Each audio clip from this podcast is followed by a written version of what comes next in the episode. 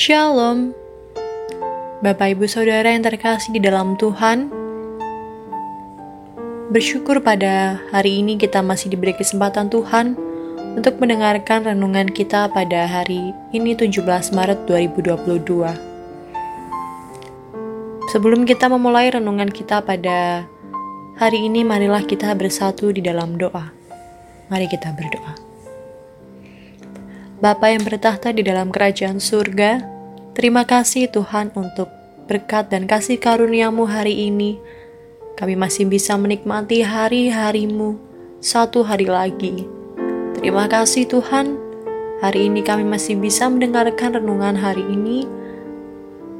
Biarlah apa yang kami dengarkan dapat menjadi rema, dapat menjadi berkat untuk hidup kami dan hidup orang-orang di sekitar kami. Terima kasih Bapa, hanya di dalam nama Tuhan Yesus Kristus kami telah berdoa dan mengucap syukur kepadamu. Haleluya. Amin. Bapak Ibu Saudara yang terkasih di dalam Tuhan, renungan kita pada hari ini berjudul Lakukan dengan Kasih dengan bacaan Alkitab 1 Korintus 16 ayat 10 sampai 18. 1 Korintus 16 ayat 14 Lakukanlah segala pekerjaanmu dalam kasih. Ada sebuah ungkapan yang mengatakan, susah melihat orang lain senang dan senang melihat orang lain susah. Inilah kenyataan yang banyak kita jumpai dalam kehidupan kita di dunia ini. Banyak orang yang justru merasa terancam apabila ada orang lain yang menyaingi popularitasnya. Banyak orang yang merasa terancam apabila ada orang yang hidupnya jauh lebih berhasil darinya. Bahkan, ada juga orang yang merasa terancam ketika ada orang yang pelayanannya lebih maju, sehingga berbagai macam cara dilakukan untuk menekan orang itu agar tidak bisa maju. Hal ini tidak jauh beda dengan gereja di Korintus. Gereja di Korintus adalah gereja yang kaya dengan talenta.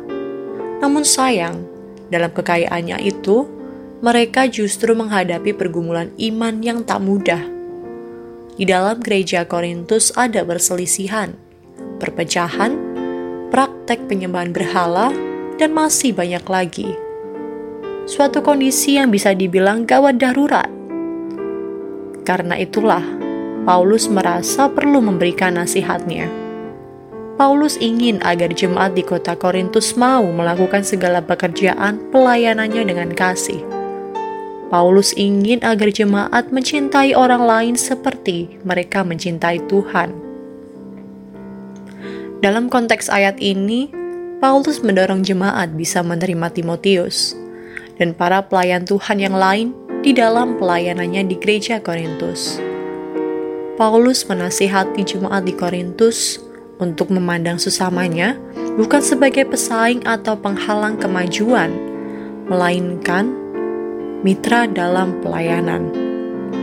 Tentunya, jika kekayaan talenta dipadukan dengan kesediaan untuk saling peduli, saling mengasihi, saling memperhatikan, dan saling mendukung, sudah pasti akan membuat gereja di Korintus semakin bertumbuh dan memuliakan nama Tuhan.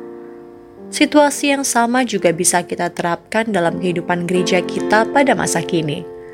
Ketika hati kita dipenuhi dengan kasih Tuhan, maka apa pun yang kita lakukan pasti penuh damai dan sukacita.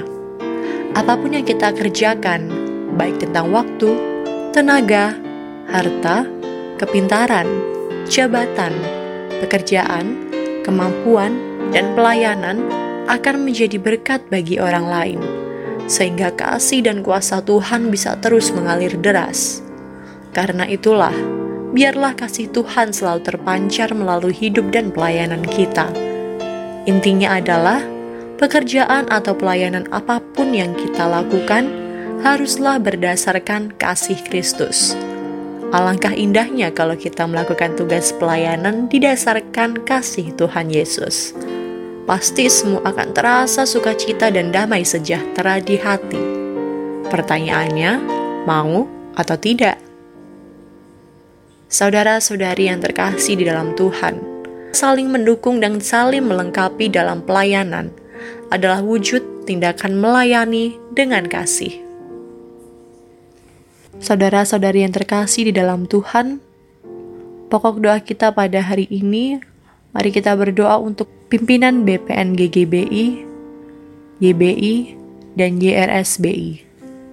Demikian renungan suling kita pada hari ini, kiranya menjadi berkat untuk kita semua. Tuhan Yesus memberkati.